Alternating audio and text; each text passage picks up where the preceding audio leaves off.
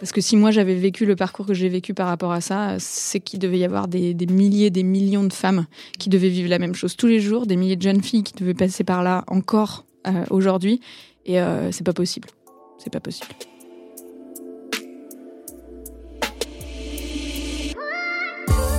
Si on ouvre le dictionnaire pour trouver la définition de cheminement, on lit action de cheminer. Mais aussi, en parlant de quelque chose qui est en mouvement, on lit que le cheminement est un déplacement, une avance, une progression graduelle. On parle des cheminements des sables, des électrons, on parle des cheminements de la Lune. Et dans ce podcast, on vous parle des cheminements de femmes, toutes différentes, toutes uniques. Je tends le micro à celles qui font bouger les lignes de la santé des femmes, celles qui font avancer les choses. Car oui, on avance. Oui, on trouve des solutions, des façons d'aller mieux. Je vous le promets. Préparez-vous à être surprise. Je suis Marguerite de Rodelec. Bienvenue dans Cheminement. Quand on parle de santé féminine, on parle souvent de tabou. Le tabou.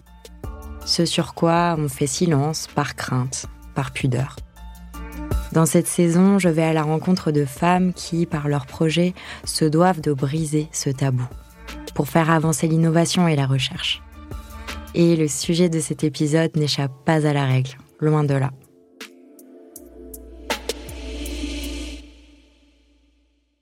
Douleur, définition. Sensation pénible, désagréable, ressentie dans une partie du corps. Ou encore, sentiment pénible, affliction, souffrance morale, chagrin, peine. Et si on met le mot douleur au pluriel, on lit perception douloureuse des contractions utérines lors du travail. C'est dingue hein, quand même. On part du mot qui a la définition la plus nulle du monde et sans chercher, on tombe sur contraction utérine. Euh, ce qui me donne envie de dire, la douleur, c'est quelque chose qu'en fait on connaît bien au quotidien quand on est une femme. On a euh, de la douleur pendant les règles, parfois pendant les rapports, on a des douleurs pelviennes, on a des douleurs vulvaires, on a des douleurs neuropathiques, euh, des douleurs centralisées, mais pourtant on n'en parle pas. Est-ce que c'est parce qu'on se rend compte que maintenant qu'en fait on a mal tout le temps? Est-ce qu'on peut parler d'obscurantisme de la douleur? Alors Paola, heureusement que tu es là pour ça, pour parler de ça. Bienvenue dans Cheminement. Merci, je suis ravie d'être là. Paola, tu es la fondatrice de Vulvae, une application et un programme d'accompagnement thérapeutique qui est vraiment dédié à ça, aux, soins des douleurs vulvaires. Et avec toi, euh, dans cet épisode, on va parler de la douleur, euh, mais pas d'un point de vue médical, d'un point de vue sociologique. Parce que oui, en fait, c'est important d'avoir des connaissances comme ça quand on crée une société qui s'appelle Vulvae et qu'on est spécialiste dans les douleurs vulvaires. Oui, ouais, c'est super important parce que euh, il faut revenir à, la source de ce que c'est la douleur pour pouvoir la traiter correctement et pour pouvoir accompagner aussi les personnes qui la traitent et les personnes qui la vivent euh, et qui souhaitent la gérer au quotidien. Du coup, c'est bien d'avoir une perspective euh, sociologique et historique sur ce que c'est la douleur. C'est très très associé au féminin depuis toujours parce que en médecine, donc une médecine faite par des hommes pour des hommes en général c'est un raccourci, mais j'ai pas le temps de faire l'histoire de la médecine. Dans la médecine, on a euh, traditionnelle, on a regardé le corps euh, des femmes comme l'autre. Euh, il y a le masculin qui est l'universel et le corps des femmes qui est l'autre, et qui est un corps souvent considéré comme un peu fragile, qui était soumis à des humeurs, on disait avant, qui du coup est un corps inversé, un corps manqué, un corps où il y a des, des trous, des choses qui qui fonctionnent pas correctement. Donc par par essence, on a considéré que le corps des femmes, il était fragile, et donc il était pathologique de base, et donc la douleur serait euh, quelque chose bah, d'inné et de qui soit qui est un fait en fait dans l'expérience féminine. Et du coup, comme c'est un fait, comme c'est la vie, comme on doit vivre avec, puisque c'est notre lot de femmes, et eh ben on n'en parle pas et et on s'en occupe pas. Euh, c'est pour ça qu'on parle d'endo depuis euh, dix ans et qu'avant c'était quelque chose qui était mis de côté. C'est euh, toujours, toujours, ça a toujours été ça. Et enfin, on sort effectivement de cet obscurantisme. Pourquoi tu as voulu créer Vulvae euh, Comment euh, ton histoire personnelle, elle t'a influencé Alors, si je pose cette question à chaque fois, c'est que cheminement, c'est vraiment dans ce podcast, je veux montrer en fait à quel point la, la santé féminine, on est au début d'un truc, mhm. mais on avance.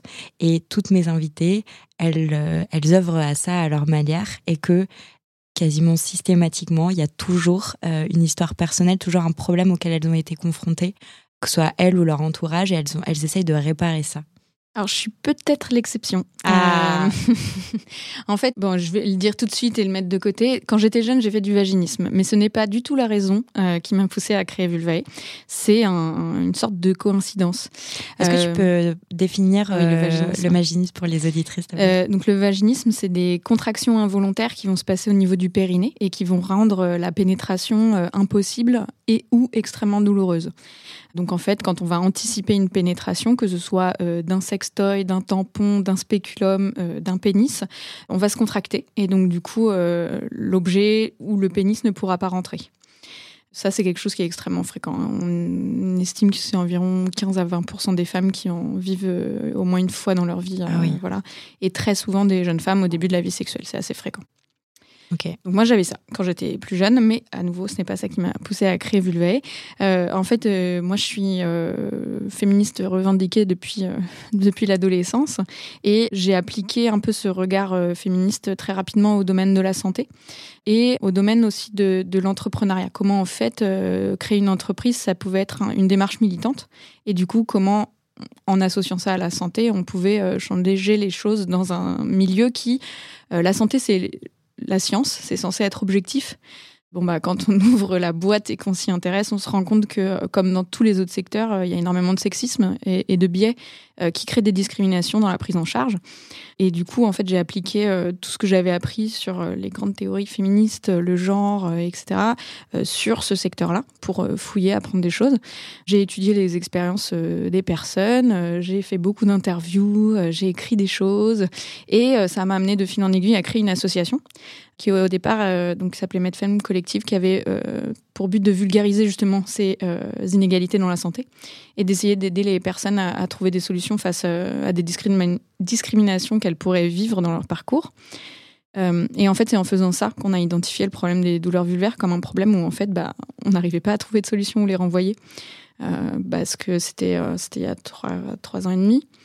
Et euh, on avait pas mal de personnes qui venaient euh, nous parler de douleurs sexuelles. Ça, c'était un, des premiers euh, points sur lesquels on venait nous demander à qui est-ce que je peux aller voir, où est-ce que je douleur peux aller. pendant les rapports qui, qui est liée à une pathologie ou même pas? Bah, En fait, au début, je peux pas vraiment dire. C'était plutôt les, expériences des femmes incluaient souvent une douleur sexuelle. Après, je, je, ne visais pas à diagnostiquer euh, sur les mm. réseaux puisque je ne suis pas médecin, j'ai pas le droit. je peux pas, enfin surtout. Et en fait, c'était la plainte qui venait le plus souvent. Euh, et donc, on, a trouvé pas mal de ressources sur l'endométriose, on trouvait pas mal de ressources sur d'autres pathologies qui sont liées aussi à de la douleur sexuelle. Euh, mais sur les douleurs vulvaires, c'était très dur. Et en faisant pas mal de recherches, on s'est dit bon, bah, enfin, s'il y a rien, on va le faire, quoi. On va trouver un truc à faire. S'il y a rien, il y a forcément un truc qu'on va trouver une idée. Et puis, euh, de fil en aiguille, en faisant de la recherche euh, là-dessus, euh, c'est là que j'ai compris que j'avais fait du vaginisme quand j'étais plus jeune. Et c'est comme ça que l'expérience personnelle et le projet en santé des femmes s'est réuni. C'est qu'en faisant toutes mes recherches, je me suis dit, eh mais c'est mais c'est ça que j'avais quand j'avais 15 ans. Et c'était un peu un, espèce de... Une épiphanie intellectuelle. Et du coup, j'étais obligée de le faire. quoi. Après, c'est pas ça qui m'a motivé à la base, mais ça a renforcé. Euh, parce que si moi j'avais vécu le parcours que j'ai vécu par rapport à ça, c'est qu'il devait y avoir des, milliers, des millions de femmes qui mhm. devaient vivre la même chose tous les jours, des milliers de jeunes filles qui devaient passer par là encore euh, aujourd'hui. Et euh, c'est pas possible. C'est pas possible. J'adore, j'adore cette détermination dans ta voix. Ok, donc donc du coup aujourd'hui Vulvae, donc vous êtes euh, sept. Ouais. Vous faites énormément de choses différentes parce qu'il y a une partie effectivement pratico-pratique. C'est une application euh, bah, dédiée donc aux douleurs vulvaires. C'est ça. Euh, concrètement, ça marche comment? Alors concrètement, l'application, elle sert à avoir une sorte de carnet de santé de sa vulve. Euh, on va pouvoir suivre euh, au jour le jour ces sensations, euh, voir comment elles évoluent et s'il y a des facteurs qui les font évoluer. Par exemple, est-ce que ça a un lien avec l'alimentation, avec mon cycle, avec mes habitudes d'hygiène, avec certains traitements que je vais prendre, avec certaines consommations que je vais avoir, type alcool, tabac? On a plus de 50 critères qu'on peut suivre dans l'application et tout ça c'est entièrement gratuit. Tout ça, ça permet euh, bah, de comprendre son expérience, de la visualiser aussi, c'est hyper important. Au bout de combien de temps, par exemple, tu as suffisamment de, données sur toi-même pour euh, tirer des tendances, tu dirais? Alors, euh, en général, on dit d'attendre au moins un cycle. Mhm. Et si on soupçonne un rapport avec le cycle, bah, c'est bien d'avoir plusieurs cycles. Donc, du coup, trois cycles, c'est bien pour voir des tendances. Alors, c'est des temps longs. Ça, c'est mhm. toujours le problème. De toute non, mais ça m'étonne pas parce que tu peux pas tirer de conclusion au bout de deux jours. Hein. Oui, voilà. Oui, c'est sûr. il faut vraiment. Alors, si c'est plus, je veux voir quelle fréquence, quelle douleur moyenne, quel endroit moyen, on peut en deux, trois semaines déjà avoir un paysage qui se dessine et, des statistiques euh, qui sont intéressantes à avoir. Mais si après on veut aller chercher des corrélations avec certains, certains euh, éléments de sa vie, et je dis bien corrélation, pas cause, parce que c'est pas parce que les deux choses sont liées en statistique qu'elles sont une cause. Enfin, on ne peut pas établir ça pour le moment avec notre application. Il faut un temps, il faut minimum 30 jours d'observation, 60 à 90 jours, c'est optimal pour euh, se rendre compte des choses qui peuvent avoir de l'influence. Et tout ça, c'est accompagné d'infos aussi qu'on donne dans l'application. C'est-à-dire que ben, quand tu viens remplir euh, ton observation à la fin de la journée pour euh, dire si tu avais eu de la douleur ou pas, tu peux aussi consulter euh, des petites fiches qui sont très courtes pour plein d'informations qui sont tout autour de la santé de la vulve. Voilà. Ok. Et les résultats, tu disais donc c'est il y a une sorte de journal de bord, donc ça va être au jour le jour, dire comment on se sent, quelle douleur, enfin quel type de douleur on a, euh, et voir un petit peu comment ça, ça interagit avec l'environnement, donc soit l'alimentation, euh, le moment du cycle, etc. Mm, mm. Cette euh, synthèse, on va dire, elle se présente comment? Alors, il y a plusieurs formats qui sont disponibles dans l'application. Euh, dans l'espace analyse, on a un côté où euh, la personne va pouvoir jouer avec ses propres statistiques. Donc, on va avoir un graphique qui va traduire euh, l'ensemble des moments de douleur et, l'intensité. Et en dessous, la personne va pouvoir filtrer les, les, les facteurs qu'elle veut mettre en lien. Donc, par exemple, je veux voir si mes douleurs ont un rapport avec mon cycle, le fait que je mange du gluten et le port de serviettes hygiéniques.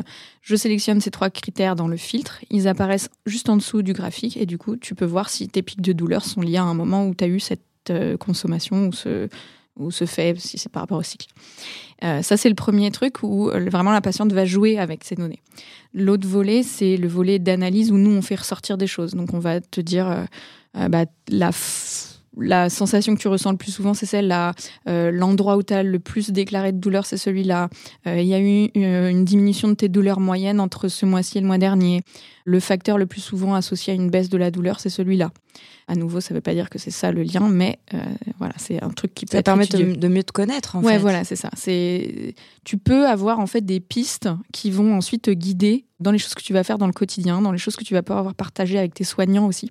Parce que c'est important de dire euh, ah ben je me rends compte que quand euh, je mange ça, ça, ça, que je bois beaucoup de café et tout, mes douleurs augmentent. Bon bah probablement qu'il va falloir te diriger vers une alimentation anti-inflammatoire. Bon, hmm. tu peux essayer, ça peut te permettre d'avoir une piste en fait un truc à explorer et de pas rester en fait bah, j'ai mal et je sais pas quoi faire parce qu'en fait c'est ça aussi souvent c'est on va voir un médecin il y a des médecins qui sont de très bonne volonté mais ils savent pas tout ça, c'est mhm. quand même important de le rappeler. Euh, et du coup, comme ils savent pas, ils vont dire bah, désolé, je peux pas vous aider, je sais pas quoi faire. Et ben nous, on fait en sorte qu'il y ait peut-être toujours des petites idées qui remontent et qui disent ah tiens, j'ai pas tenté ça. Alors oui, c'est pénible de tenter toujours des trucs différents, mais au moins il y a une porte. non, mais si, euh, je vois ce que tu veux dire. Au moins, tu n'es pas dans l'attente euh, et, et, dans la passivité et tu peux. Enfin, moi, je, trouve qu'il y a un côté rassurant à essayer des choses, même si ça marche pas, parce que effectivement, comme tu le dis, ça peut être euh, plein de raisons différentes. Mm. Euh, ça peut être aussi bien une pathologie que, euh, ouais, j'imagine bien les, les, tampons, les protections hygiéniques, les choses comme ça, ça, fait un mal de chien. ça peut être l'alimentation, enfin bref. Donc c'est des fois les choses se lient entre elles, et c'est mm. ça qui est encore plus compliqué, c'est que on peut avoir une pathologie qui est aggravée par certains facteurs hygiéno-diététiques et, et ça s'enchaîne en fait. Donc voilà, on essaye de faire le tri là-dedans avec euh, les données. Et le dernier format, euh, c'est un PDF qu'on peut extraire et partager à son praticien, praticienne de santé pour en fait, bah, depuis la dernière consultation, qu'est-ce qui s'est passé au niveau de ma vulve Et la personne euh, soignante peut avoir comme ça un résumé. Et on n'a pas obligé de se dire alors quand est-ce que j'ai eu mal la dernière fois? Est-ce que c'était fort? Ouais, c'était fort, mais bon, je me souviens pas très bien. Puis en fait, j'avais fait du vélo, je crois, le matin. Je suis pas sûre. Hmm. au moment d'aller à la consulte, euh, c'est le moment où on a un plus mal et où on se souvient plus. En général, enfin souvent, moi ça m'arrive comme souvent. Ah oui, non mais je, pense qu'on n'est pas la seule. Hein. Voilà, donc euh, du coup ça permet d'avoir quelque chose à partager qui soit aussi objectif. C'est-à-dire qu'un médecin à qui tu présentes ça, s'il te dit dans votre tête cette douleur, c'est que là normalement il a vraiment pas envie de te soigner quoi. Donc euh, c'est aussi un espèce d'outil de dire euh, ben voilà j'ai mal quoi. Regarde j'ai fait une courbe de ma douleur tu vois tu peux pas nier. Donc c'est ouais ça on voulait armer les femmes pour pouvoir à la fois bien pouvoir exprimer les choses puis avoir un truc à poser sur la table et dire ben voilà quand même prenez-moi au sérieux les gars ça suffit. Et justement, on va parler des, praticiens dans la deuxième partie de cette conversation avec toi, Paola. Les épisodes de cette saison de cheminement sont divisés en trois parties. Nous arrivons à la fin de la première partie de cette conversation. Pour écouter la suite, rendez-vous dans l'épisode d'après. Et dans tous les cas, si ce podcast vous plaît, parlez-en à vos mères, vos amis, vos voisines, vos collègues, vos sœurs. Sachez que MedCheck Studio, qui produit ce podcast, propose d'autres podcasts qui parlent de santé des femmes. Pour les écouter, rendez-vous sur medcheck-studio.com.